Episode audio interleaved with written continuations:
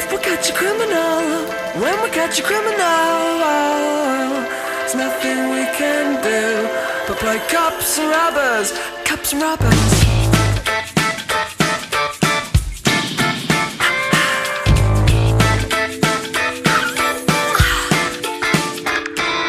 We want a revolution and we're baying for your blood. We're laying down the law and your name's mud. You like to be a member of the human race. You want to be a good boy but you couldn't stand a taste. Blame Simon, cause he said you got two lives down and one life left. Blame Simon, cause he said you can think better with a hole in your head. Oh, you can think better with a hole in your head. If you got your criminal, when we got your criminal, there's nothing we can do but play cops and robbers, cops and robbers. If we got your criminal, when we got your criminal, there's nothing we can do but play cops and robbers. שלום לכל המאזינים, אתם בשורה שנייה באמצע, אני איתם שפירא ואיתי. אביעד שמיר. למי שלא מכיר, למי שזו פעם ראשונה שלו, הקונספט שלנו מאוד פשוט. בכל שבוע אני ואביעד בוחרים שני סרטים, אחד חדש ואחד ישן, ומדסקסים אותם, כל אחד בנפרד ושניהם ביחד. ובוחר בין הפרק מאתיים ושמונים ומשהו, שתיים. שתיים? כן. יופי. זה והפרק הראשון של שנת אלפיים ותשע עשרה. שבו אנחנו נדבר על סרט מ-אלפיים ושמונה עשרה, כי אמ, ככה ההפצה לא- עובדת בה. לא יצאנו משהו יותר טוב, כן. אה, אביעד, איפה אפשר למצוא פרקים קודמים שלנו? או, יש מקום שנקרא פייסבוק, אני מקשיב. אנחנו, יש לנו שם עמוד, זה כמו, כמו בדף ככה, ספר, כן. בגלל זה נקרא פייסבוק. אוקיי. אה, אם מחפשים שורה שנייה באמצע עם תום ואביעד, אז מגיעים ל... במקרה עמוד שאנחנו מפעילים אותו, ומעלים לשם כל יום חמישי צהריים ו... וקצת אחרי צהריים אה, מעלים לשם פרק חדש כל שבוע. אה, אנחנו מעלים אותם דרך שני מקורות. כן, אה, ארכיון האינטרנט, אינטרנט ארכייב, ודרך אה, פודבין, פודבין נקודה קום. חוץ מזה, אם אתם חובבי אפל, אנחנו באייטונס. כן, גם אם אתם לא חובבי אפל, אנחנו באייטונס, אין- אין לכם מה לעשות עם זה. זה יש לכם. אה, איפה עוד אפשר למצוא אותנו? או-הו! כן. לא, זה המקום, אה, אוקיי. נקודה קום. אה, יש לי בלוג שיקרא בשביל הזהב, גם אתם, גם אותו אתם יכולים למצוא בפייסבוק ולעשות לייק, אתה ב... אה, אני במולטיברסיטי נקודה קום ובסיפו נקודה אורג ובתקווה בקרוב בעוד כל מיני מקומות באנגלית, מבקר איכשהו אני קומיקס. בטוח שזה יקרה. וחוץ מזה אני בעת תום שפס בטוויטר. אז אם אתם זוכרים מה היה הסרט השנוא על תום אה, של אלפיים ושמונה עשרה, אתם יודעים איפה למצוא אותו. אה, קיבלת על זה תגובות? משהו? לא, עד שאנשים לא מאזינים. לא, לא, אז לא אף אחד לא אכפת שרד עד השלב הזה של הפרק. לה. אביעד, אה, יש לנו אזהרה קבועה, לפני שמתחילים בסרט של השבוע. הולכים להיות פה ספוילרים, אנחנו השבוע בפורמט הרגיל שלנו סרט אחד חדש אחד ישן, לשניהם הולכים להיות פה ספוילרים. אפילו שאביעד לא כל כך בטוח מה קרה בראשון, אז יהיה לו קשה לספיילר אותו. מאוד קשה, כן. אנחנו הולכים לדבר על...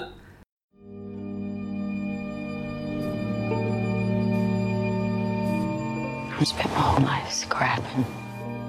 Jealous, hungry, scared. I want to find something decent, something good.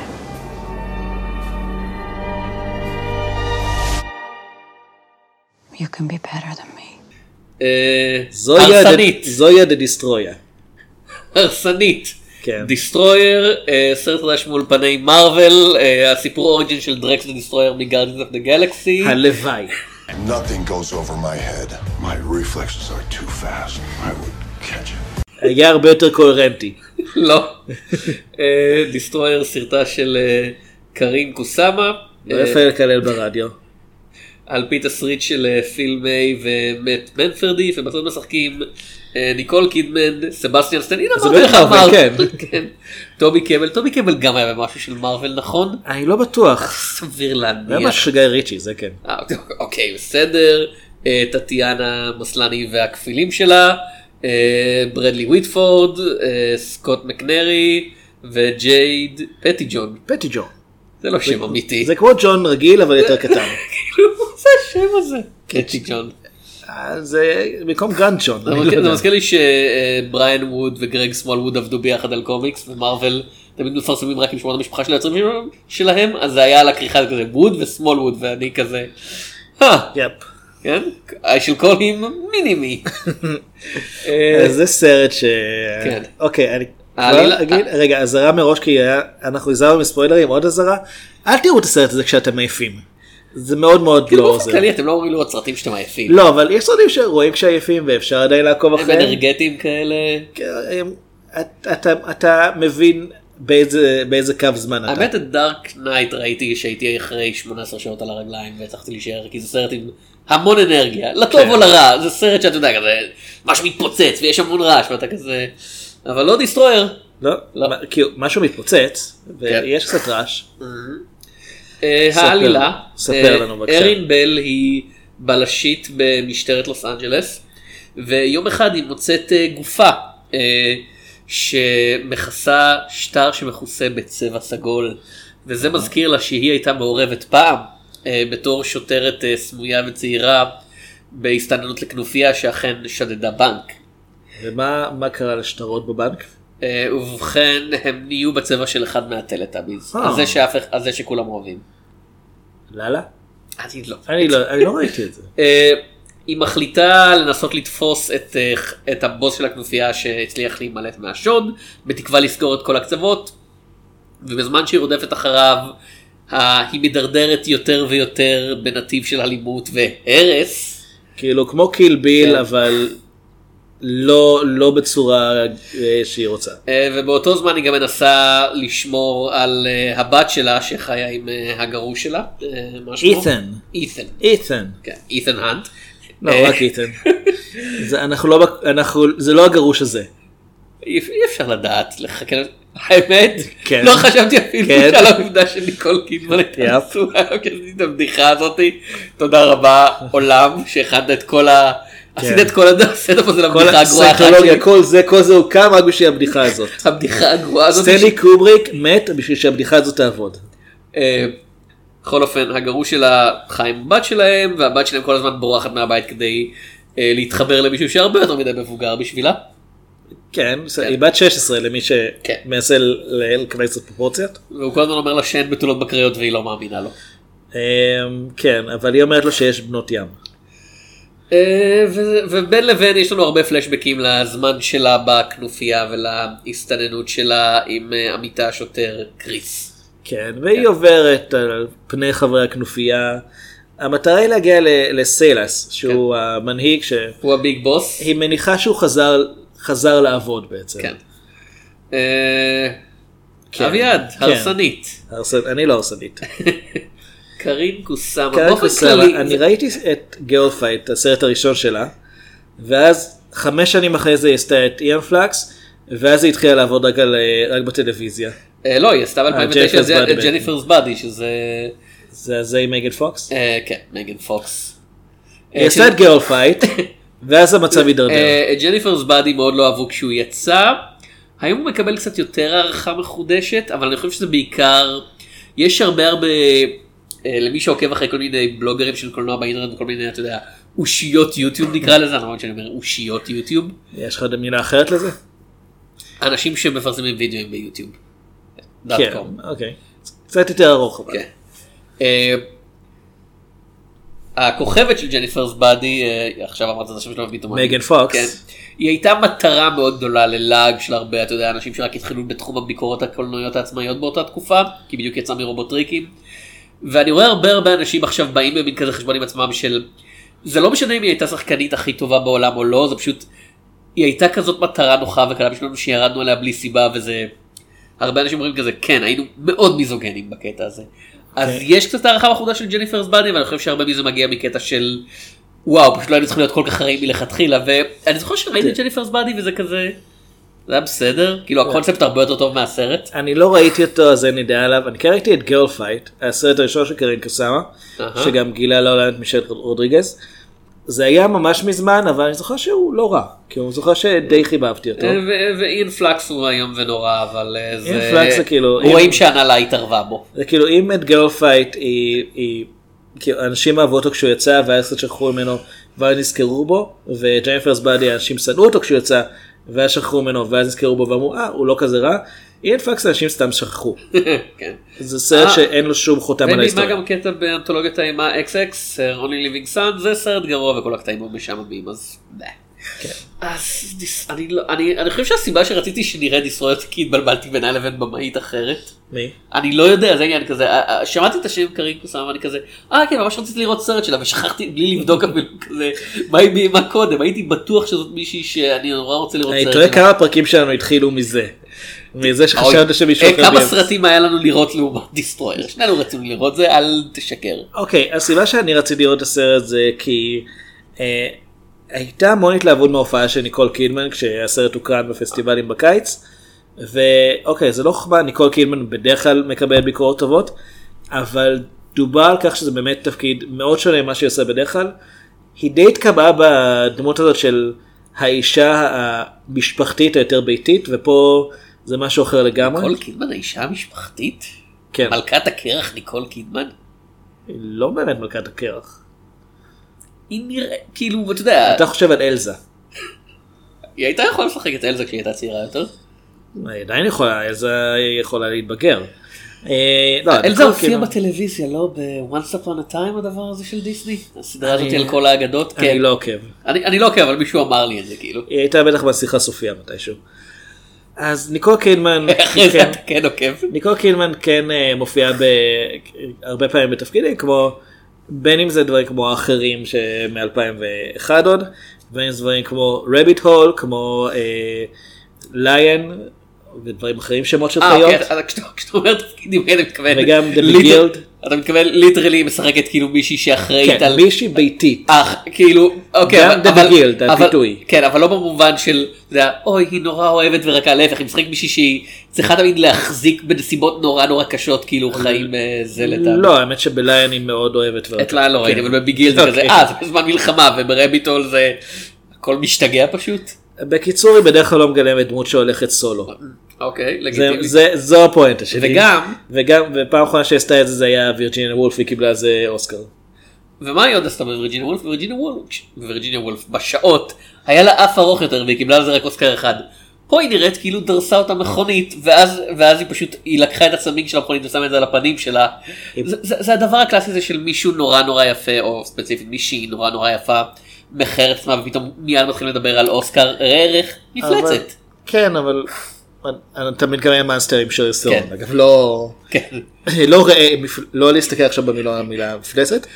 לא קראו לזה מפלצת בעברית. מאנסטר, הם לא תרחו, אגב. אז בתקופה היא שיצאה משהו כמו פיץ' בלק, ואנשים אמרו כזה, כן, זה שם הסרט, פיץ' בלק. כן, מה זה אומר? טייס הקרבה מיץ פיץ' בלק? כן, זה על הפרסק. אז אני לא חושב שבדיסטוריה זה רק הקדע של הכיעור העצמי, כי היא כן משחקת פה טוב, זה כן דמות שהיא באמת כן, אבל, שונה אבל מאוד ממה שעשתה עד עכשיו. הפרסום של זה כאילו. אה, תראה, הסרט נכשל בקופות, כי הוא רציני. הוא, כי הוא הופק בתקציב של שישה מיליון, הוא הרוויח שלוש מאות אלף דולר.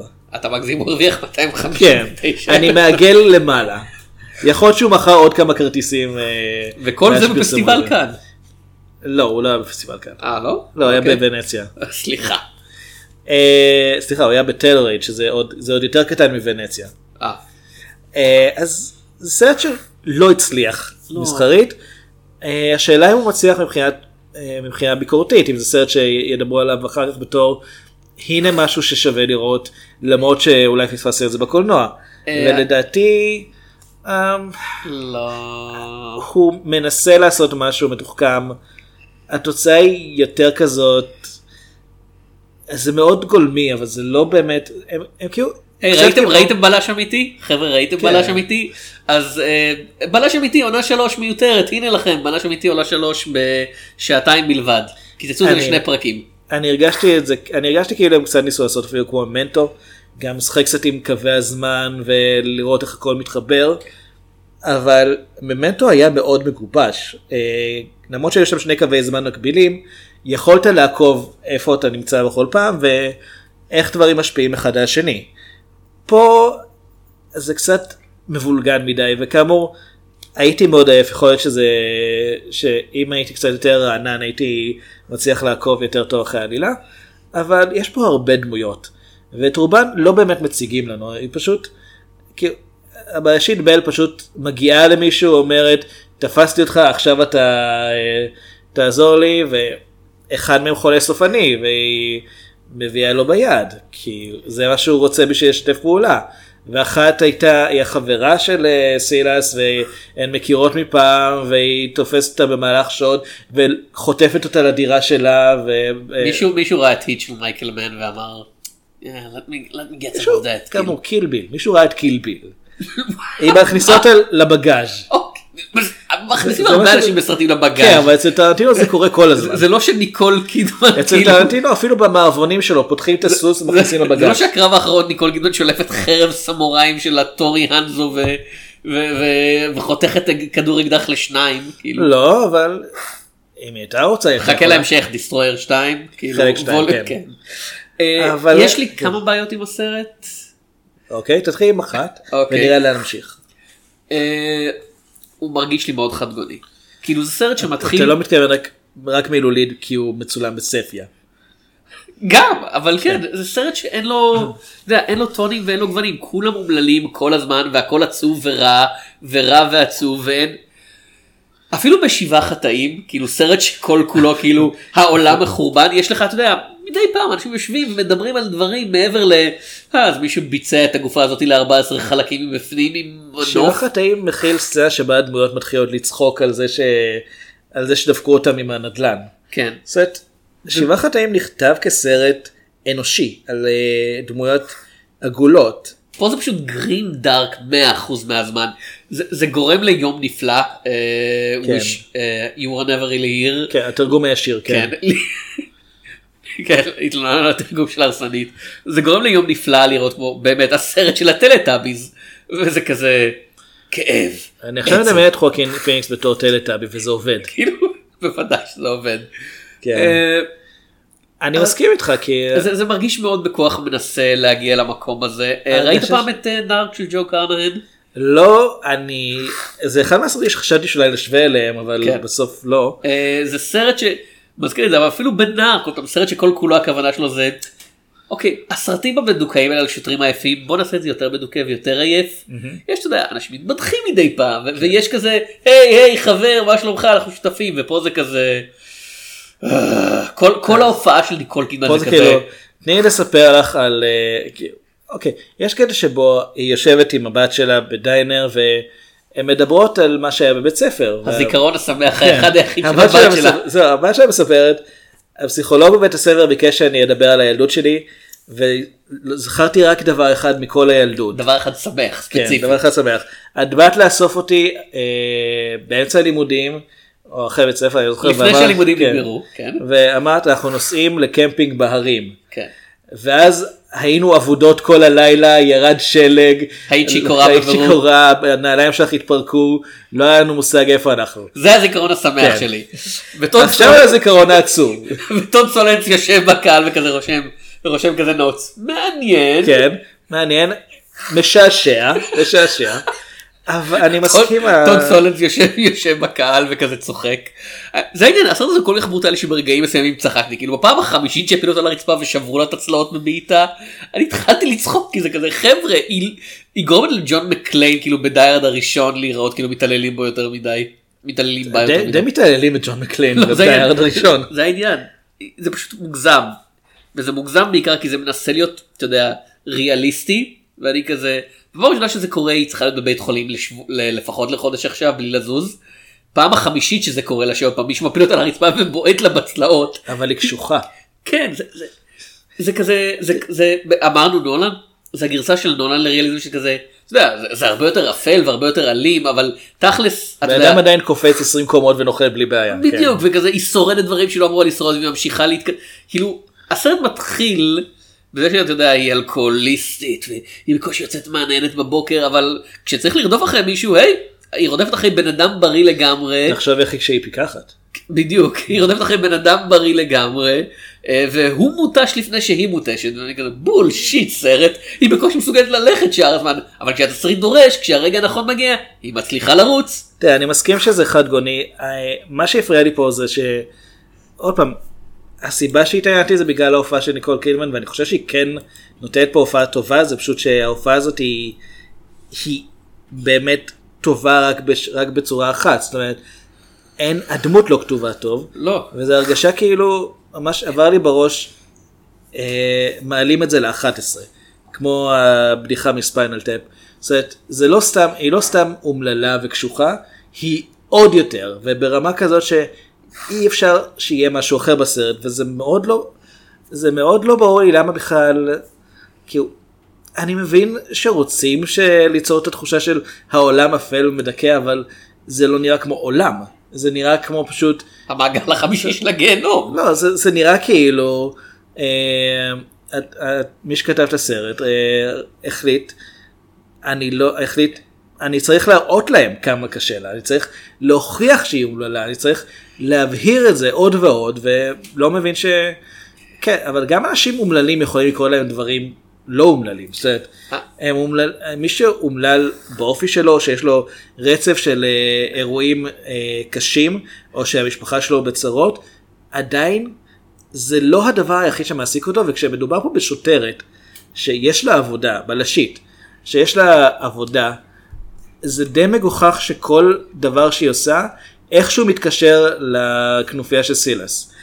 היא לא עושה שום דבר אחר, בינתיים אין לה שום עבודה אחרת, אין לה משימות, ויותר מזה, אף אחד לא חושב שהיא אולי מתנהגת קצת מוזר, שזה שהיא כל הזמן נמצאת, כל הזמן היא מתעסקת בחקירה שאף אחד לא נתן לה לחקור, שהיא הולכת לחדר ראיות ומחפשת שם דברים. הצ'יפ שלה מזמין אותה למשרד וכזה.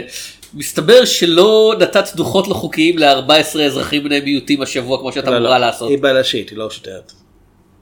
מסתבר שלא ארגן פריצה בלי צו, בלי צו לארבעה מסגדים השבוע. צריך כאילו לדייק, אתה יודע. אבל זה באמת, מה היא עושה שם? שם די בכלל הסרט היא מקבלת דואר, היא מקבלת חבילה עם השטר המסומן למשרד שלה בתחנה המשטרה, ומישהו, הכמעט בדיחה היחידה בסרט, מישהו אומר, אה, התחלת לקבל גם דואר לפה? אז היא אומרת, למה? כי את כאילו גרה פה. קוראים לו, תודה שהסברת את זה, אבל... היא גרה פה? לא רואים את זה? היא לא נראית כאילו הייתה בבית בחודש האחרון. אבל גם לא נראית כאילו הייתה במשרד, היא נראית כאילו הייתה בבר. היא נראית כאילו ישנה במכונית. כנראה. אבל זה העניין. הם רומזים שהיא כל כך עסוקה בעבודה, כל כך נמצאת בתוך זה שלא רואים אותה, לא רואים אותה בכלל יוצאת מהתחנה אף פעם. אז... מה היא עושה כל הזמן? היא לא, היא לא יושבת ליד מחשב, או עושה חיפושים, או, או כותבת דוח. היא עושה חיפושים, אבל בקשיחות, זה כזה... לא, היא, היא, היא עושה חיפושים בעזרת הגורפים שלה. והיא מרביצה המקלע, וכל מה שיוצא את זה, פלחנצ'נצ' פלחנצ'נצ' טוב, אני מניח שמר פלחנצ'נצ' זה החשוד החדש שלנו. כן. זה נראה כמו חתול משהו. אנחנו רוצים לדבר על הסוף של הסרט. או שמה להתחלה שלו? זהו. זה סרט שעובד עליכם, כי הסצנה שראינו בהתחלה, שהיא מוצאת את הגופה, זה בכלל הדבר הראשון שקורה קרונולוגית בסרט. האחרון. היא, היא הרגה אותו עוד לפני שהסרט התחיל, וכל החקירה שאנחנו רואים לכאורה היא בעצם פלשבק. אבל גם בפלשבק הזה יש פלשבק. כן. וגם בו יש פלשבק. אני לא סתם אומר שזה קשה, שלא מונצי לראות את הסרט הזה כשעייפים, כי... הדרך היחידה לדעת באיזה קו זמן אנחנו זה לפי אורך השיער של ניקול קידמן. ו... לא, הפנים שלה הרבה יותר חלקות כאילו בסצנות שבה היא... זה לא תמיד מודגש, כי כאמור, הצילום פה לא, לא מש... לא מש נוח. אני, אני חושב שהמקרין שראית את זה אצלו לא כל כך טוב, כי לפחות, אתה יודע, בקטעים בסרט שאני ראיתי, שזה אותו הסרט כן. לכאורה, אביה, אתה בטוח ראית את הסרט הנכון של ניקול קידמן? אני די בטוח. אוקיי. לא נשארת בבית לראות שוב את חיים של אחרים. לא חיים של אחרים, סליחה, האחרים, לא אותו דבר. הייתי מעדיף לראות את האחרים, אבל בסדר טוב. עוד חיים של אחרים. אותו פחות אהבתי. מדינת משטרה, אגב. כן. אז מסתבר שכל מה שראינו זה בעצם פלשבק, והיא רצחה אותו, היא מהר מאוד כאילו גילתה מי זה הבחור ששולח לה את המכתבים האלה, זה סילס, והיא הרגה אותו עם נשק שהיא גנבה מסוחר נשק שהיא והשותף שלו מכירים, שפשוט נותנים לו לעבוד, למרות שהם יודעים שהוא סוחר נשקים לא חוקיים. אוקיי. משטרה. ומה שאני חייב לשאול זה, מה הטעם, כאילו? מה, מה הטעם של הסוף הזה חוץ מלהפתיע את הצופה? זה... ברכותיי, הופתעתי, כאילו, ש... אוקיי, אבל מה הטעם בזה? זה מסוג הדברים שאני דווקא כן אסקוף לזכות הסרט, ש... שהוא מספר דברים בצורה יותר יצירתית ממה שאתה מצפה ממנו, אבל זה לא נותן כלום, כי הגילוי הגדול זה שהדמות הזאת שהיא אלימה ומושחתת וחסרת סבלנות ומנסה להעלים את העבר שלה, היא אלימה, מושחתת וחסרת סבלנות ומנסה להעלים את העבר שלה.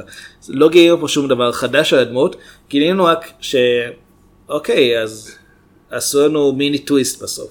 יש סרט של האחים כהן שנגמר בזה שאנחנו יודעים שההתחלה היא הסוף. אני לא אגיד מהו כדי לא לספיילר, אבל... בריאת העולם? האחים כהן. כן. אז מי, ש... מי שראה את הפימוגרפיה שלהם יודע מה מדובר, ושם זה, הרעיון שהתחלה עד הסוף, זה ניסיון להעביר מסר על החיים של הדמות שכאילו לחודה במעגל באמת. שהוא לא, הוא היה יכול לצאת מזה אם הוא היה מסוגל לשנות את עצמו, אבל הוא לא, הוא תקוע בעצמו. Mm-hmm. הראש לא תקוע בתחת שלו, כמעט תרתי משמע. In a way. ופה זה, מה, זה אמור להיות על מעגל ההרס העצמי שלה? פה זה הייתה שהרגל שלה תקועה בתחת של אחרים. לא, זה כזה, זה לא הרס עצמי, זה הרס כללי. כן, כאילו היא הרסנית. אנשים מתים בגלל קרבה אליה. כי היא יורה בהם. כן. הם היו מספיק קרובים כדי שהיא תפגע. עוד פעם, זה נחמד מאוד שבסצנה שבה היא צריכה, אתה יודע, לשלוף נשק סער אוטומטי ולהתמודד עם כנופיית שודדי בנקים, העובדה שהיא אלכוהוליסטית לא משפיעה על היכולת שלה לכוון נשק. לא, ו- ואני אומר את זה עוד פעם, כי באמת, אף אחד במשטרה לא שם לב שמתנהגת מוזר, באמת. אנחנו נדבר עוד מעט על הסרט הקלאסי שבחרנו, ששם זה אפילו קצת קיצוני לכיוון השני, אבל... שם אני... במשטרה אכפת מה השוטרים עושים. יותר מדי, כן. אבל פה ההרגשה היא, אוקיי, אז זה אמור להיות אמירה על המשטרה, כאילו, על ההתנהלות, כי כאילו... היא השוטרת היחידה כמעט שבכלל רואים אותה. ושאר השוטרים דווקא בסדר גמור. כן, הם, הם שם. כן, כאילו... הם חוקרים, הם לא עושים יותר מדי. כאילו, החבר'ה שעוזרים לה נגד השודדי בנקים, מגיעים למקום, עושים את העבודה שלהם כמו שצריך. כן, האלה שחוקרים את הגופה בהתחלה, הם אומרים כאילו, אוקיי, זאת גופה של שלושה כדורים, ירו בו מאחורה. השותף ו... שלה הוא איש שחור בלוס אנג'לס, מסתבר שיש כאלו. יש הרבה אנשים שחורים בלוס אנג'לס. לא לפי הסרט הזה. הנה אחד. כן. ברדלי וויטפורד הוא לא שוטר, הוא ברדלי וויטפורד. לא. הוא טוב בסרט הזה. הוא ממשיך את משהו, הוא כאילו, הוא ממשיך חיי אה, תברח, שהוא עכשיו פתאום בסרטים מאוד לא, כאלה אפלים. לא, גם במקצת הפחד הוא היה. כן, אבל זה לא סרט אפל, זה, זה קומדיה. לא, אבל זה, הוא, הוא משחק, הוא... הוא טוב מאוד בתור הנבל המרוצה בעצמו. זה, הוא נהיה, הוא נהיה טיפוס אפל. זאת אומרת, הוא תמיד היה, הוא תמיד היה הרבה פעמים המניאק. אבל לא אפל, הוא היה המענק המגוחך. כאילו, אני חושב בתור הבית הלבן, זה כזה הבחור החיובי, שהוא פשוט נורא נרגש. ופה הוא נורא נרגש ומרוצה מעצמו, רק שהוא פשוט מניאק שרוצה, שאתה יודע, אין לו בעיה להרוג אנשים. זה כי הוא השיג לסבוע את השיער, זה מה שקרה. זה כמו דרדסית. בן כמה ברדלי וויטפורד לעזאזל? חמישים משהו? אילו, הייתי בטוח שהוא צבע את השיער ללבן, הוא לא נראה כזה מבוגר. לא, זה כבר סרט שני ברצף שהוא עם שיער לבן. טוב, בתברח, יש משמעות לזה שהכל לבן. הוא מאפיר כזה בחיים. אה, זה מ-אלפיים ושבע. כן, אתה תמונה מלפני שלוש עשרה שנה. והוא בן שישים. כן, כמעט. ריספקט. הבן אדם מבוגר. הוא בוחל להזדקן בכבוד. כן. מצא לעצמו קריירה נוספת כנבל. יש נבל, אגב נבל, יש נבל בסרט הזה שהוא לכאורה סילס, מה? טובי קבל. למה הוא שם בתור, כאילו מה הוא עושה בתור נבל? הוא יותר נבל בשם מאשר ב... כאילו יש המון שונים שמתעכבים על הפרצוף מעורר הרוע שלו, ואתה יודע, הוא מחייך ברשות ו... הוא לא נראה כזה מפחיד. לא, הוא סתם... כאילו, אוקיי, טובי קבל היה ברוקנרולה של גיא ריצ'י, ושם הוא היה מפחיד. הוא שחק שם טיפוס שיורה בלי לחשוב, ואז גם משוויץ בזה. פה... אני לא מבין למה צריך שני שוטרים כדי לסלם לכנופיה של ארבעה חברים שלו. תרתי משמע, שליש מהכנופיה הזאת הם שוטרים. כן, חצי. לא, יש איזה שישה אנשים. יש שישה בסך הכל. סך הכל, ושניים מהם זה שוטרים. כזה, בהתחלה הם אומרים, יש כנופיה חדשה שמרכזת כוח, ואני כזה, לא, זה חמישה אידיוטים שיושבים בקרוון ותחרים שוטרים. שליש מהם שוטרים, והם מחליטים גם לדפוק את הכנופיה, אז בכלל. זה נראה כאילו היה כל כך קל לעצור את השוטבנק הזה. זה נראה, הם נראים כמו סוג אנשים שיראו בעצמם לפני שהם יראו במישהו אחר בטעות. הוא לא כזה מאיים, זה העניין. לא. אבל אף אחד מהכנופיה לא מאיים, כי אתה רואה מה קורה כשהם נרגשים בל, והיא תמיד יותר חזקה מהם, והיא תמיד כמה צעדים לפניהם, ולמה? עוד פעם, לאחד מהם יעשה ביד כדי לחייץ ממנו מידע. או יותר נכון, אחרי שהיא כבר מחייצת ממנו מידע, שזה נראה כמו טקטיקה מוזרה קצת. ויש את... אבל יד הסרט אפל וקשוח. כן, ויש את פטרה, הדמות של טטיאנה מסני, שהיא קוראת לה את הצורה, ואז הן מדברות. ועוד פעם, טקטיקה קצת לא ברורה, סרט, למה את קודם... קודם מרביצה לה, ואז שואלת אותה שאלות. לא, זה כי היא יודעת שיש עוד הגיבוי של טטיאנה מסלני, אם יצטרכו. לא בדיחה סדרת טלוויזיה, שאני לא חושב מוקרנת כבר איזה חמש שנים. אני לא יודע מתי בדיוק היא הסתיימה, אני ראיתי עונה וחצי. מוזר שאנחנו רואים את טטיאנה מסלני יותר בקולנוע, נכון? היא הייתה באישה בזהב, והיא הייתה ממש טובה שם, כן. ולא ראיתי אותה מאז בכלום, מאז האישה בזהב. היא כל כך טובה שראיתי אותה ופספסתי את העבודה שזאת היא, כאילו, שזה אופציה. כן, היא די טובה בלהתחפש. בואו נראה. סטרונגר, The Other Half. היא פשוט לא עשתה שום דבר מוכר. כן. שזה פספוס, כי היא שחקנית טובה ואתה יודע, אחרי, כאילו, אחרי כל הזמן הזה, זה מה שהיא עושה. תפקיד משני בסרט שאף אחד לא רואה. אילו היא מופיעה הרבה בסדרות טלוויזיה. כן, היא הייתה בפרק אחד של בוג'ק הורסמן, ופרק אחד של רובוט צ'יקן. זה לא... וטרול הנטרס. שני פרקים. אוקיי. סרט, מאז אופן בלק היא באמת לא עשתה כמעט כלום. שום דבר משמעותי. מעניין. כן, חבל. אולי בעיקר בתיאטרון. מה עוד יש להגיד על הסרט הזה? כאילו, אני... יש לך משהו חיובי לומר עליו? אילו הוא מבוים, אתה יודע, הוא מבוים מבחינת טכנית טוב, יש הרבה שוטים שהם יפים, השוט בנק, כן, הוא מאוד מאוד כאילו מייקל מן וואנאבי, אבל אם אתה רוצה לשאוף לביים סצנות אקשן, אתה יודע, סמי ריאליסטיות, מייקל מן זה, אתה יודע, מקום די טוב לשאוף עליו, והוא, אתה יודע. זה לא רע.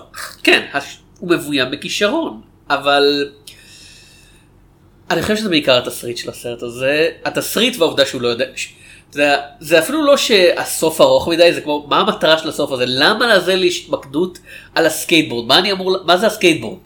למה הסקייטבורד? זה נראה כאילו אני לא יודע. זה נראה כאילו סרט, יש בכוח בסוף התמקדות בהילוך איתי על סקייטבורד ואז על זאב. זה קרוסובר עם לורדס אוף דוגטאון, אני לא יודע. יכול להיות, כאילו, משהו מתרחש בלוס אנג'לס. זה מטאפורה למשהו? החיים מתגלגלים. לא, כי הם לא מתגלגלים, הם עושים פליפים במקום. אני לא יודע. הם תקועים במקום ועושים את האיזון הפנימי שלהם. אני באמת לא יודע מה המשמעות. ואז יש התמקדות על זאב, כי אתה יודע, בכל סרט הלוחם קשוח, אנחנו רואים איזה כלב או זאב, כלב פרא או זאב וכזה.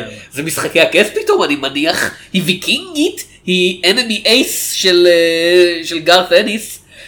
למה? למה? היא לא מייצגת זאב.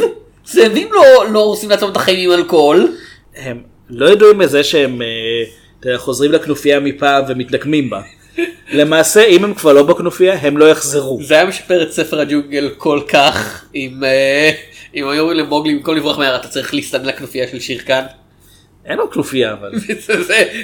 אני בונה עכשיו גרסה משופרת של ספר הג'ונגל. אוקיי, גם... אתה רוצה להצטרף לכנופיה הזאת, אתה חייב להרוג ארבעה קופים. וחתול. ולשדוד את עץ הבננות שלהם. תשדוד את עצם בנק. למה שטיגריס יצטרך בנות? אני לא יודע. הוא אוהב לראות אנשים מחליקים עליהם. הוא באמת רשע. כן. אז אני חושב שדיסטרויר הוא... אני לא חושב שהוא סרט רע. אני חושב שהוא סרט פשוט שלא לא עשוי נכון. אני חושב שיש לו את ה... יש לו מבחינת הסיפור והאופן שבו הסיפור בנוי, יש מה לעשות עם זה. וניקול קידמן באמת... מנסה להגיע עם הדמות הזאת למה שאפשר. וכן, קרים קוסאמה יש לה פה ושם הברקות של בימוי, אבל זה פשוט כל כך חד גוני, וסרט של שעתיים שהיה אפשר בקלות לסגור אותו בשעה וחצי. יפ. אני פשוט חושב שזה יותר מדי מנסים בכוח להראות כמה הוא, כמה הכל קשה ואומלל וקשוח. ולא, פשוט נסו לעשות סרט, אל תנסו לעשות לנו אה, משמעות החיים עכשיו. תשאירו את זה למונטי פייתון. כן, למה יותר טובים. אה, נעבור לעשות את הקלאסי לשבוע. אהה. אנחנו נדבר על... I think you're the most beautiful woman I've ever seen. Why would you want to become a cop? I like to slam people's heads up against walls. Jamie Lee Curtis is a cop with a problem. I'm for all of you! Put the gun down now! twenty-four hours on the force and she's already blown some poor slob's face off. No gun found at the scene, officer Turner, nothing on the victim. The men on the force won't believe her. It was there, I saw it. The man at her side can't help her. I think somebody out there likes you. And the man in her arms is the killer. We have to stop him. Death. It's the greatest kick of all. Blue Steel, a point-blank thriller. פלדה כחולה, Blue Steel. כן, זה לא הזיה לרובוטים. הזיה לרובוטים? יש איזה משהו עם רובוטים בסטיל. אה, אוקיי, בסדר. זה לא איש הפלדה? לא. לא. זה לא סטיל עם משהו, השחקן כדורסל הוא צ'ארלס ברקלי? אני לא יודע. אני חושב שזה צ'ארלס ברקלי. אני ברצינות לא יודע על מה אתה מדבר. סטיל. קתרין ביגלו. זה הפעם ראשונה שאנחנו מדברים על סרט של קתרין ביגלו, אני חושב. פעם ראשונה שאנחנו מדברים על סרט של בפני עצמו. אני אזכרת אותה פעמיים בסיכומי שנה. כן, אתה די אוהב סרטים של קתרין ביגלו, לפחות של המאה ה-עשרים ואחת. כן, את שלושת האחרונים שאני מאוד אהבתי, מיטה הכאב, קורנות עם שחר ודטרויט שלא הוקרן בארץ. השניים האחרונים גם היו בחמישייה שלי כשעשינו פרק סיכום מעונה. מיטה הכאב פשוט יצא לפני שהתחלנו להקליט. הסרט נכתב לידי קתרין ביגלו ואריק רד. אריק רד כתב את בלו סטיל. אריק האדום. כן, הוויקינג הנודע. לא, האמת זה... הוא הגיע לאמריקה וכתב תסריט. הוא, כן. ובסוף משחקים, ג'יימי לי קרטיס, רון סילבר, קלנסי בראון, אליזבת פניה, לואיס פלצ'ר, פיליפ בוסקו, ריצ'רד ג'נקינס, קווין דן וטום סייזמור. בערך חמישה מהאנשים האלה זה, היי, זה הוא! כן, זה לגמרי סרט של that guy. כן, חוץ מג'יימי לי קרטיס, זה כזה, אה, כן, זה רון סילבר, כן, כן, נו, אתה יודע, הוא בדרך כלל משחק טיפוסים מפוקפקים כאלה. כן, הוא היה ב... הוא גם היה בבית הלבן. הוא היה בטיים קאפ. היי, זה קלנסי בראון, זה מיסטר קרבס, ספונג'בוב. קלנסי בראון שחקן נהדר. כאילו, תום סייזמור. כן, הוא שודד. אין לדמות שלו שם אפילו פה. הוא השודד הכי בור בעולם, כאילו, מסובב עם מעילור וניטים כאילו. ועם כובע קרב. זה כזה, יצאת עכשיו מהסט של הלוחמים או משהו כזה שצולם ליד? לא, מה שקרה שהשתיית עליו סימביות מהחלל. והוא נכנס בדיוק למכולת. קווין דן, שמשום בסרט הזה קצת נראה לי כמו, כמו אחד מהאחים בלושי. ג'ים, כאילו. הוא קצת נראה לי כמו ג'ים בלושי. הוא תלוי נראה ככה, לא? זה, לא, אבל זה ממש מוגזם. בכל אופן. העלילה של הסרט. העלילה. ג'יימי לי קרטיס היא מייגן טרנר, שסיימה בדיוק התלמדות בבית הספר לשוטרים מתחילים. ובתור ארנבת היא מגיעה לזוטרופוליס. כאילו, אני עושה בדיחה פוליס אקדמי, אתה עושה בדיחת זוטרופוליס. כן. או זוטופיה, ונראה מי הקהל מעדיף. אני חושב שאנחנו נגיד... לאחד מהסרטים האלה היו שבעה המשכים בסדרת טלוויזיה, לאחר לא. כן, אחד מהסרטים האלה זכה באוסקר, ואחר לא. גם סוסייד סקוואד זכה באוסקר, הרי לך. טכניזם. מה שאתה אומר שפוליס אקדמי קרוב יותר ל... אתה יודע, השור הזוהם, ולאיטי... זוטופיה אבל זכה ב... וזוטופיה קרוב יותר ל-How Green My Valley Was. זוטופיה זכה באוסקר שכולל תמינים סרט וטוב. בקטגוריה. אין לך שמוכחה לזה, פייק ניוז. בכל אופן היא סיימה את בית הספר לשוטרים, וביום הראשון שלה, on the streets, on the beat, on the job, as it were. היא הייתה רק שלושת אלפים ימים מפרישה. זה כל... רק פחות מעשור? אני לא יודע. היא שוטרת בניו יורק. כן, שוטרים מגלים פציה נורא מוקדמת. היא שוטרת בניו יורק של תחילת שנות התשעים, זה היה עבודה קשוחה. פחות משנה לפני שהיא אמורה לקבל נמסיס משלה בדמות פסיכופת על, היא מקבלת אותו נורא מוקדם, היא רואה, היא עדה לשוד והיא מתערבת והיא יורה בשודד, ולשודד היה אקדח, אבל באופן מוזר האקדח נעלם מזירת הפשע, אף אחד לא ראה אותו. אוקיי, זה לא באמת מסתורי כי אנחנו רואים בדיוק מה קורה. מה שקורה זה שאחד האנשים שהיו במכולת עם זמן שנשדדה, רון סילבר. זה כאילו לא השחקן רון סילבר, כן. אני גם ככה אף פעם לא זוכר באיפה הוא מוכר לי. יוג'ין האנט. זה לא חשוד. ג'ין האנט זה לא, זה הדמות הראשית מלייף און מאוס. אני לא יודע אם זה מכוון. איך תדע. הם מאוד אוהבים סדרות משטרה אחרי הכל. אז בכל אופן הוא ברוקר שבמקרה היה שם במקום, והוא רואה את האקדח ואת אקט הירי ומשהו, אתה יודע, משהו, האמריקן פסיכופנימי שלו מתעורר והוא לוקח את האקדח איתו. כן, הוא סכיזופרן? הוא אמריקה פסיכו, הוא אמריקה פסיכו, הוא תרתי משמע כאילו. כי הוא שומע קולות, והוא מאמין שהשטן שלח אותו, והוא מקבל סיפוק מיני מזה, והוא גם פסיכופת. הוא די קוקטייל. האמת, אם הוא היה נבל של בטמן, זה היה השם שלו, The Cocktail, כאילו, כי יש לו את כל הפסיכוזות ביחד, והוא נורא עשיר, אז הוא נורא קוקטיילי. השם שלו היה The Broker, כי זה סרט מאה תשע עשרה תשעים, ואוליבר סטון הוא אחד המפיקים. The Silverman. זה דווקא יש מה... זה נבל של ספיידרמן, באמת, סילברמן, אבל... אוקיי. סילברמן, סליחה, כי יש לו שיער כסוף. אוקיי. הוא זקן, זה מה... בכל אופן, הוא לוקח את האקדח, הוא מתחיל פשוט להרוג אנשים, ובאותו זמן הוא מתחיל לחזר אחרי מייגן טרנר. לא חשוד. היי, נפגשנו במקרה ברחוב, התעקשתי שתיכנסי איתי למונית בזמן הגשם, ואנחנו מתחילים לעשות דייט. אוקיי, זה שהוא הציע להיכנס איתו למונית בזמן שיורד גשם שוטף, זה לא החלק החשוד. זה שהוא מזמין אותה לדייט אחרי זה כי הם מדברים... אחרי זה, הם עדיין רטובים כאילו. כן, זה עדיין לא החלק החשוד, כי היא יכולה גם לומר לא. זה שהוא רוצה לראות אותה מחזיקה אקדח ונורא מתלהב מזה, פה זה מתחיל להיות חשוד. פה חשדתי, כן. מה שנקרא. פה חשדתי. זה שהשעה מסוים הוא אומר שהוא פגש את הפעם ראשונה כשהיא יצרה שוד במיני מרקט, זה גם חשוד. זה שאומר, אני העלמתי את האקדח ועכשיו אני יורה באנשים, זה גם חשוד. זה שאומר, אני רוצח מטורף והנבל של הסרט ואני ארוג את כל מי שאני מכירה, זה גם חשוד. אני חושב אבל... שאני ואת נועדנו לעשות, לשחק זה מול זה אבל... לנצח. בטמן. אבל... ריצ'רד ג'נקיס זה עורך דין שלו. וריצ'רד ג'נקיס זה הפרצוף הכי אמין בעולם. זה בהחלט הגד הזה של, אנחנו עדיין בתקופה של אחרי שנות, אתה יודע, אנחנו תמיד בתקופה של אחרי שנות ה-שבעים ימינו, אבל של כזה... כן, רוב הזמן אנחנו אחרי שנות ה-שבעים. האמת לא, רוב ההיסטוריה שהתרחשה לפני שנות ה-שבעים. אנחנו, שנינו. אוקיי. של כזה...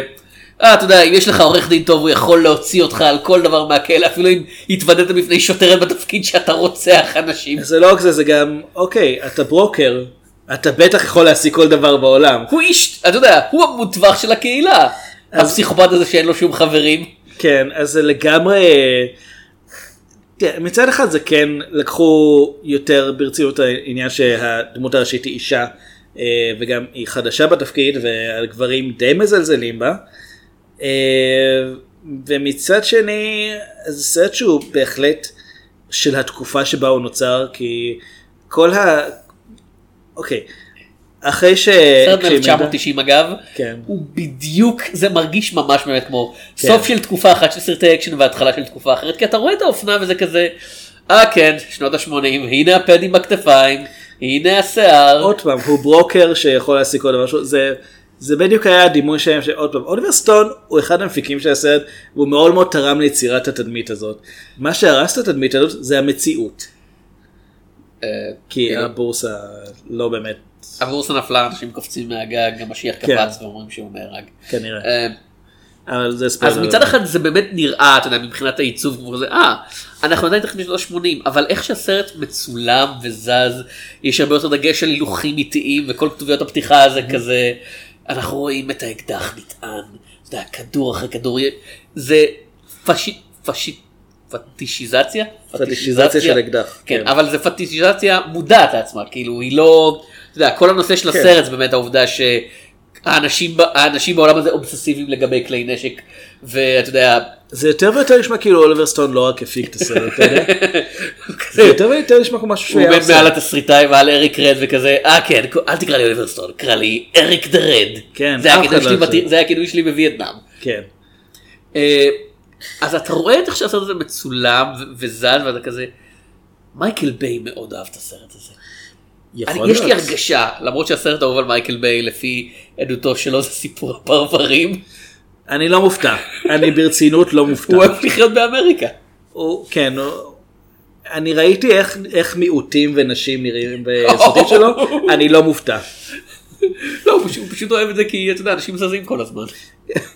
יש הרבה קאטים בריקודים, אני לא יודע. אוקיי, קטרין ביגלו, אלף תשע מאות תשעים, לא בבית מוכרת, אלפיים תשע עשרה, במאית זוכת אוסקר ובך, השם הראשון שחושבים עליו כשאומרים במאית, כאילו... בהוליווד, כאילו, כן, אישה במאית באמריקה. אז כאמור, אני מאוד אוהב את הסרטים האחרונים שלה, מהישנים... לא כך יצא לראות, גם את פוינט ברייק היותר מפורסם שלה. או, אני מאוד אוהב פוינט ברייק. אז אני לא ראיתי אותו במלואו, ראיתי רק קטעים מתוכו. סתם לא יצא. אבל בין, העניין הוא שבין פוינט ברייק עד למטען הכאב זה די תקופה מתה, כי Strange Days זכה למין כזה תהילה ביקורתית בתור סרט מדע בדיוני מוזר. אני זוכר אותו. אבל כאילו, קיי תשע עשרה היה כישלון טוטלי. קיי תשע עשרה זכור בתור, הסרט הזה עם ג'ון בון ג'ובי. לא, אתה מתפלפל. זה לא. יו מאתיים חמישים ושבע. זה עד כדי כך. יצאו שני סרטי צוללות באותו הזמן. זה סרט, יו מאתיים חמישים ושבע זה סרט, אתה יודע, בינוני מינוס, זה ג'ונתן מאסטאו. קיי תשע עשרה זה סרט על צוללות שאין בו שום אקשן. יש סרט לפחות. פחות, אתה יודע למה זה סרט על צוללות שאין בו אקשן? אתה יודע מאיזה חברה הפיקה את הסרט הזה? הספרו? National Geographic. הספרו גם היה תשוב. זה כזה, אנחנו, אנחנו, National Geographic, בואו נעשה חברת הפקה ונפיק סרטים שמבוססים על אירועים היסטוריים מעניינים, וזה סרט שמעניין כמו ממש National Geographic דיינו, זה העביר עשרים דקות, מה זה עוד שעה ושמונים? ראית? ראית את ערוץ National Geographic? הם ממש מנסים לעשות דרמות. כן, וגלים מן העבר, איי קיי איי Weight of Water, זה לא פריקוול ל-Shape of Water, זה סרט שאני לא זוכר, אתה יודע, אני חושב שראיתי אותו, אני לא זוכר ממנו כלום, זה סרט שלא קיים, סרט שנמחק מהתודעה. אבל זה מעניין כי היא כן הצליחה בסופו של דבר לפרוץ לעצמה את התדמית ואת השם. היא פרצה פעמיים, זה העניין, כי פלדה כחולה לא היה צריכה כלכלית, אבל המבקרים אמרו, אוי, זה מעניין, כאילו, זה לא בהכרח טוב, אבל זה מעניין, ופוינט ברייק היה הצלחה מסיבית, כאילו. זה סרט ש... אתה יודע, זה סרט שנשאר, יש המון סרטי אקשן בשנות ה-תשעים, שאף אחד לא זוכר אותם, פוינט ברייק, אנשים זוכרים את השם הזה, אנשים חוזרים אל הסרט הזה, היה לו רימק לפני איזה שנתיים שלוש. שאותו כבר שכחו. כן. ואתה יודע, אני חושב שזה, כמו שאמרת, הדבר שחושבים עליו בתור במאית במערכת ההוליוודית, והיא ספציפית עושה סרטים מאוד מאוד גברים. היא אוהבת אקשן. כאילו, היא לא מתביישת בזה שהיא אוהבת סרטי אקשן. לא, וזה לא סתם אקשן, זה אקשן גריטי כזה. כן, אם נגיד אנחנו מחשבים לקרין קוסמה, שגם, הסרטים שהם סרטים...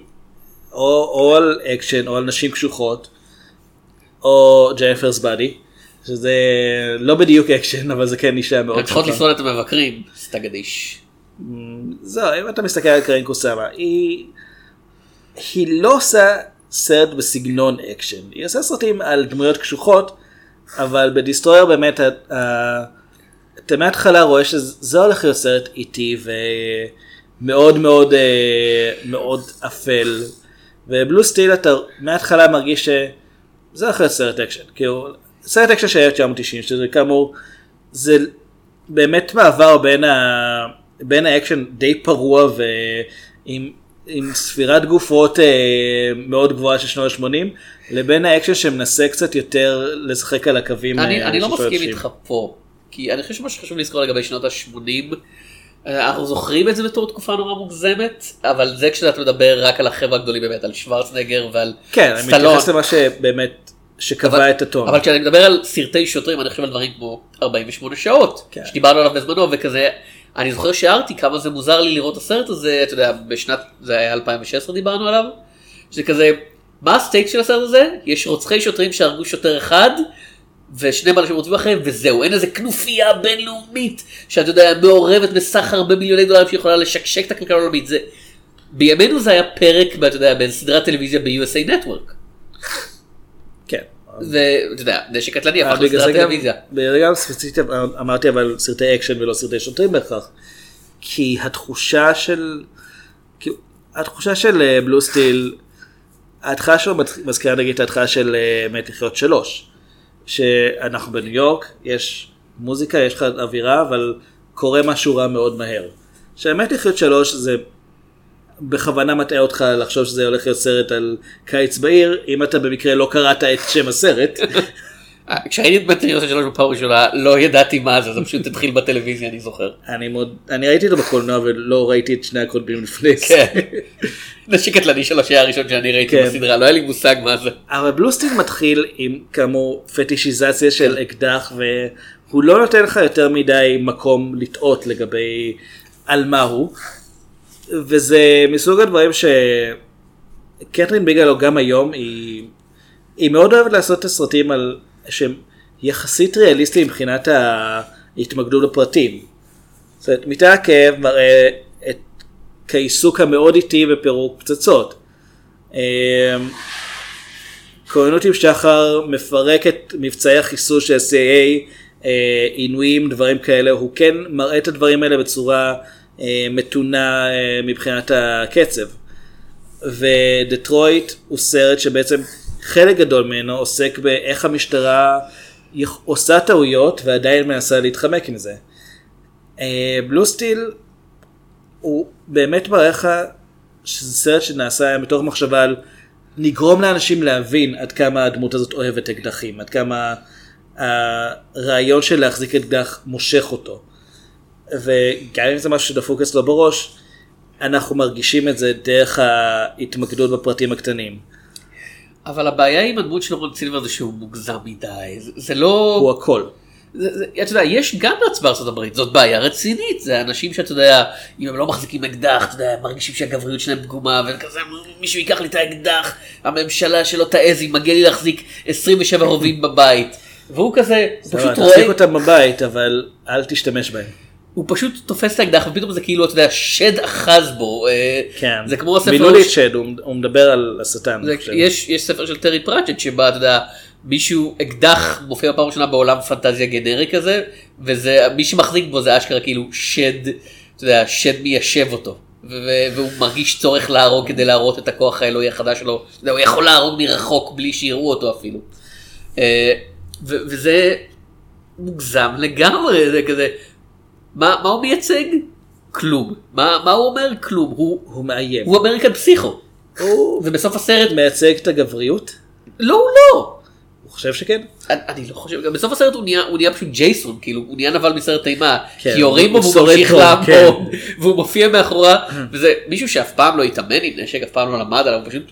פיום. אה, אני עכשיו יודע לראות... אנחנו לא יודעים אם הוא לא התאמן עם נשק, אנחנו... אנחנו כן יודעים שהרעיון של להחזיק אקדח משנה אותו. זה עוד פעם, זה כל כך מוזר לי, כי אני מסתכל על ארצות הברית לשנת אלפיים ושמונה עשרה, הוא היה צריך, היה לו כל כך קשה להשיג אקדח. אתה יכול לנסוע מחוץ למדינה ולקנות אקדח בתעשיית נשק, כאילו. האמת שגם פה לא הייתה לו בעיה, הוא פשוט לקח אותו. לא, אבל זה כזה, אוי, פעם ראשונה יש לי הזדמנות להחזיק נשק, זה כזה, אתה ברוקר, יש לך מספיק כסף, שם מחוץ לגבולות המדינה, אסור למכור בניו יורק, תקנה באחד ממיליון תערוכות הנשק שעושים שם בלי בדיקות רקע, תחזור לתוך המדינה, זה לא שמישהו יבדוק אותך, כאילו. מה, יש סיכוי שהוא פשוט לא ידע שהוא אוהב את זה. כן, אני אומר, אבל זה... יש לי בעיה יותר עם האופן שבו הוא מאופיין כנבל לא שפוי, כי... הוא הג'וקר, כן. לא, כי הג'וקר לפחות יש לו תוכנית. גם אם היא מופרעת לחלוטין והוא מאלתר תוך כדי, יש לו מטרה. ליוג'ין האנט אין מטרה, הוא פשוט עושה דברים, וזה לא הבעיה מבחינתי. הבעיה מבחינתי היא שהוא יותר מדי דברים. אני מבין שראית את הקטע, את הגרסה המקוצרת. בגרסת הבמה של הסרט, יוג'ין האנט חוטף שני סירות, ואומר להם שאחת מהן תתפוצץ עד חצות, אם הם לא ילחצו על כפתור. כן.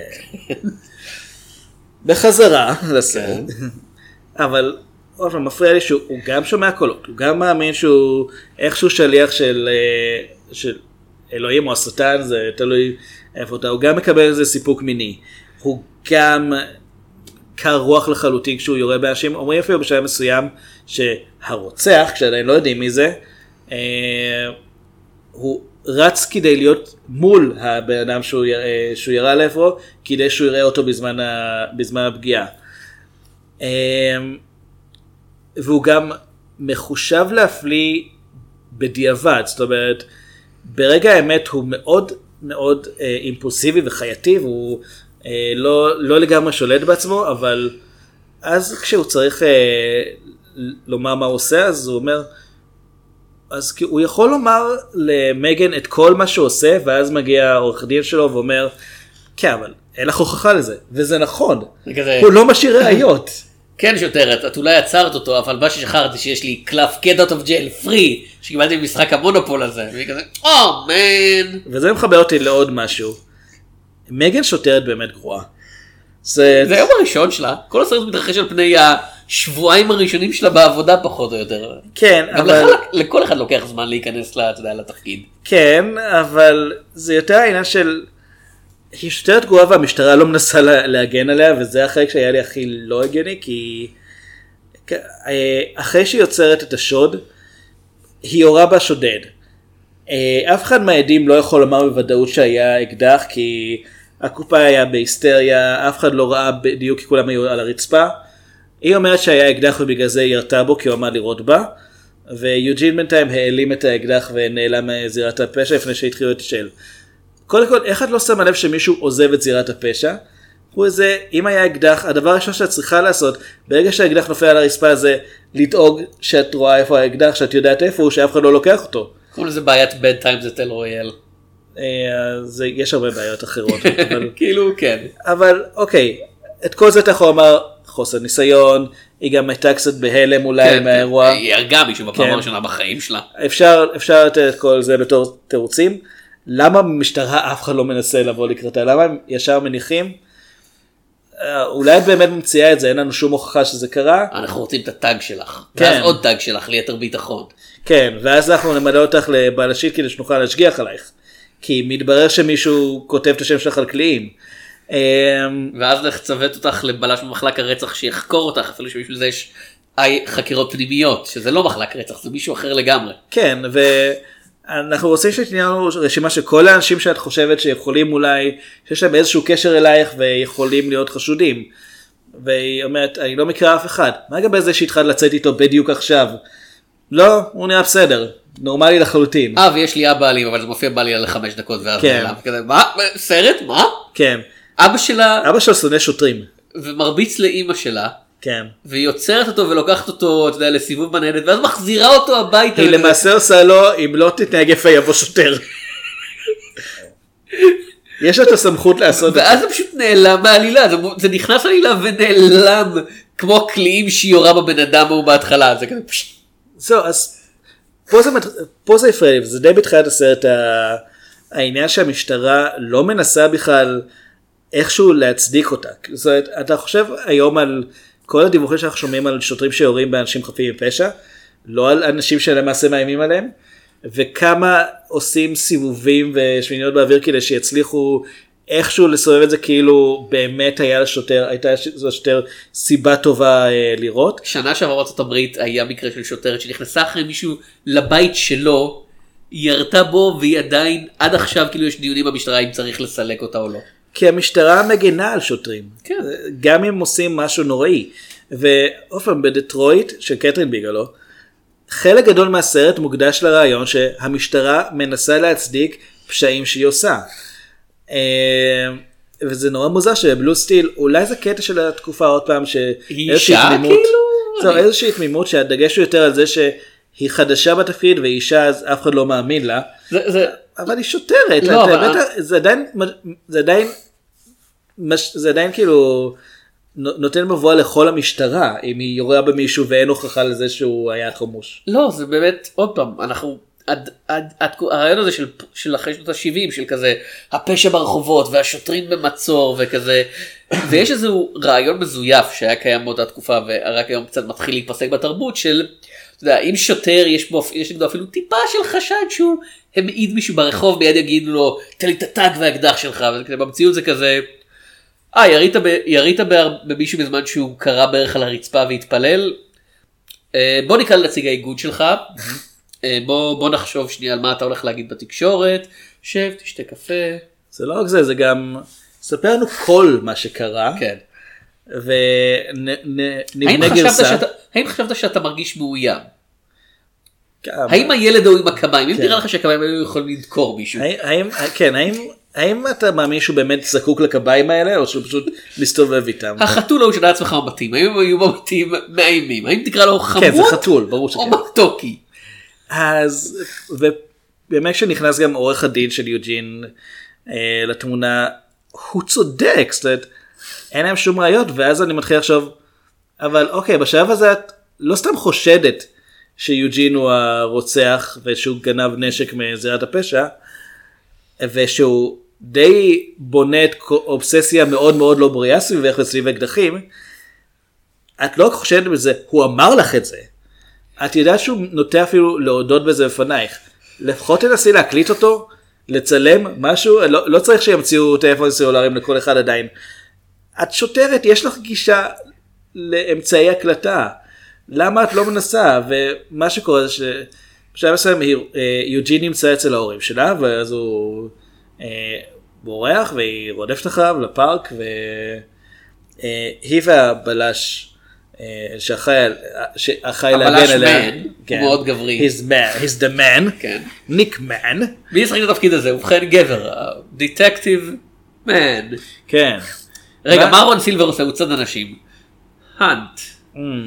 לואיס פלצ'ר, מה היא עושה בה כשיורים האייפונה? טרנר. כן. אני לא יודע. אז... טוב, סייפר שודד. מה הוא עושה? הוא שודד. שודד. רובר. כן. רובר למעשה, הוא צרפתי. It's pronounced רובר. אז היא מגיעה אחריו לפארק, הוא מחפש את האקדח שלו, הוא לא מוצא, היא אומרת לו, בוא, תיקח את האקדח שלי. ונראה אם תצליח לקחת אותו לפני שאני יורה לך בראש.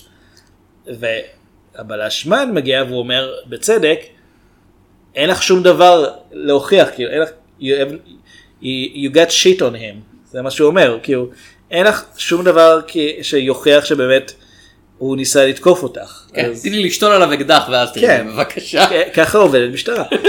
אז, פשוט, אז חצי מהסרט, כי זה לא איזה גילוי שהם, מתרחש רב בסוף. חצי מהסרט, גם אנחנו, אנחנו יודעים די מההתחלה, אבל חצי מהסרט, גם מייגן יודעת שיוג'ין הוא הרוצח, והיא מנסה למצוא דרך להפעיל אותו, אבל הדרך הזאת זה פשוט כל פעם להתעמת איתו, לומר, אוקיי, אתה הרוצח, אתה עצור, בואי תהיה תחנה למשטרה, יש לך זכות לעורך דין, שיט.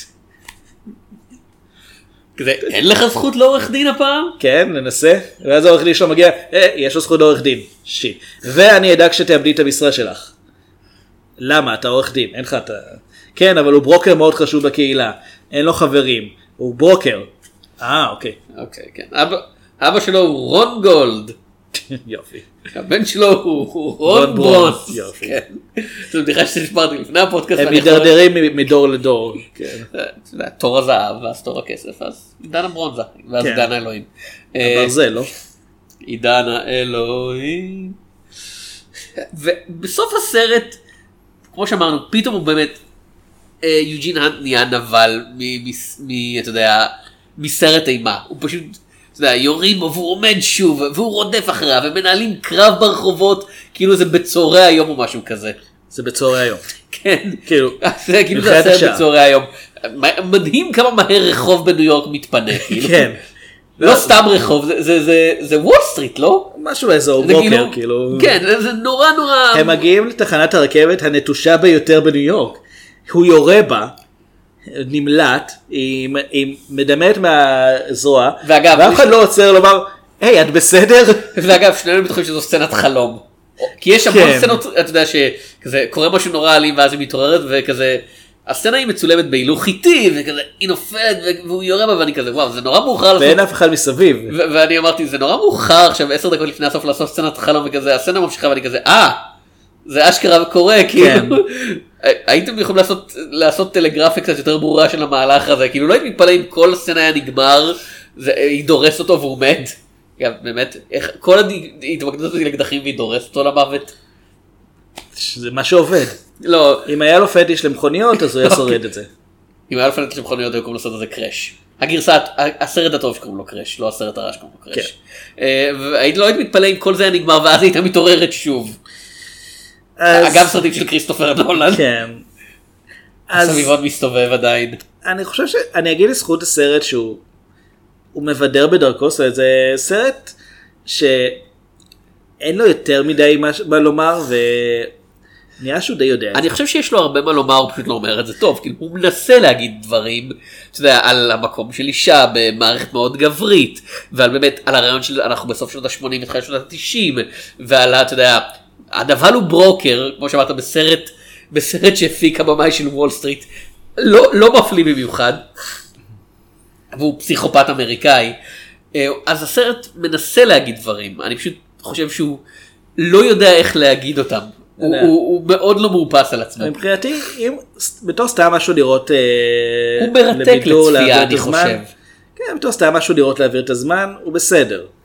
קטרין ביגלו לא עשתה דברים הרבה יותר טובים אחר כך. היא עשתה גם דברים יותר גרועים. כן, אבל לא הרבה יותר. אני לא יודע, לא ראיתי אותם. קיי תשע מאות. סרט שנשמע, סליחה, קיי תשע עשרה, סרט שנשמע כמו, אתה יודע, משהו שאתה משתמש לרסס חרקים. כן.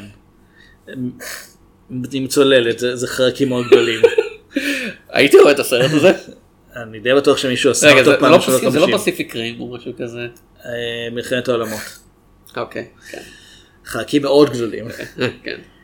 אז כן, בתור משהו סתם נראות להעביר את הזמן ובסדר, לא סרט חשוב במיוחד או מעניין. בניגוד לדיסטרוייר אפשר לראות אותו גם שעייפים, כי בעוד קל לעקוב אחרי העלילה שלו, הוא עלילה די פשוטה. כן. באמצע כבר יש לך את הגילוי הגדול, ואז... באמצע יש לך את הגילוי הגדול בערך חמש דקות לתוך הסרט. לא. כאילו, רון סילבר הוא פסיכופת שהורג אנשים. זהו. אוקיי. Okay. באמצע יש לך את הגילוי, הדמות מגלה את הגילוי. אה, אוקיי, בסדר. וחצי מהסרט אני פשוט העברתי בלחשוב כמה היא גרועה בעבודה שלה, כשכל המטרה שלה זה, אוקיי, את יודעת מי הרוצח, את יודעת איך להגיע אליו, את יודעת איפה הוא גר, את יודעת פרטים אינטימיים עליו. את ניצחת את מייקל מיירס כבר, כאילו, ליידי, את אמורה להיות מוכנה לזה. כן, סרט... ת, תעשי משהו, אל, אל תחכי שהוא פשוט יבוא ויראה בחברה הכי טובה שלך מה שהוא עושה, ואז, ואז עורך הדין שלו יגיד, כן, אבל הוא היה עם הגב אלייך, הייתי עם הגב אליו, אז איך את יודעת שזה היה הוא? בטוח יש לך משהו שאת יכולה לענות חוץ מ... שזה מה שהיא עונה. אז כן, זה כאילו זה בסדר. אני חושב שזה יותר מעניין מטוב, בניגוד לדיסטרוייר שהוא פשוט... דיסטרוייר הוא בעייתי. הפרבלמטיק מובי. כן, בלו סטיל הוא לא בעייתי, הוא פשוט... לא מחובר על עצמו. הוא מאוד בינוני. טוב, זה השורה שנייה באמצע. איזו התחלה טובה לשנה. כן. אני הייתי תום שפירה. אני אביעד שמיר. והפעם הבאה, פגש בסרטים.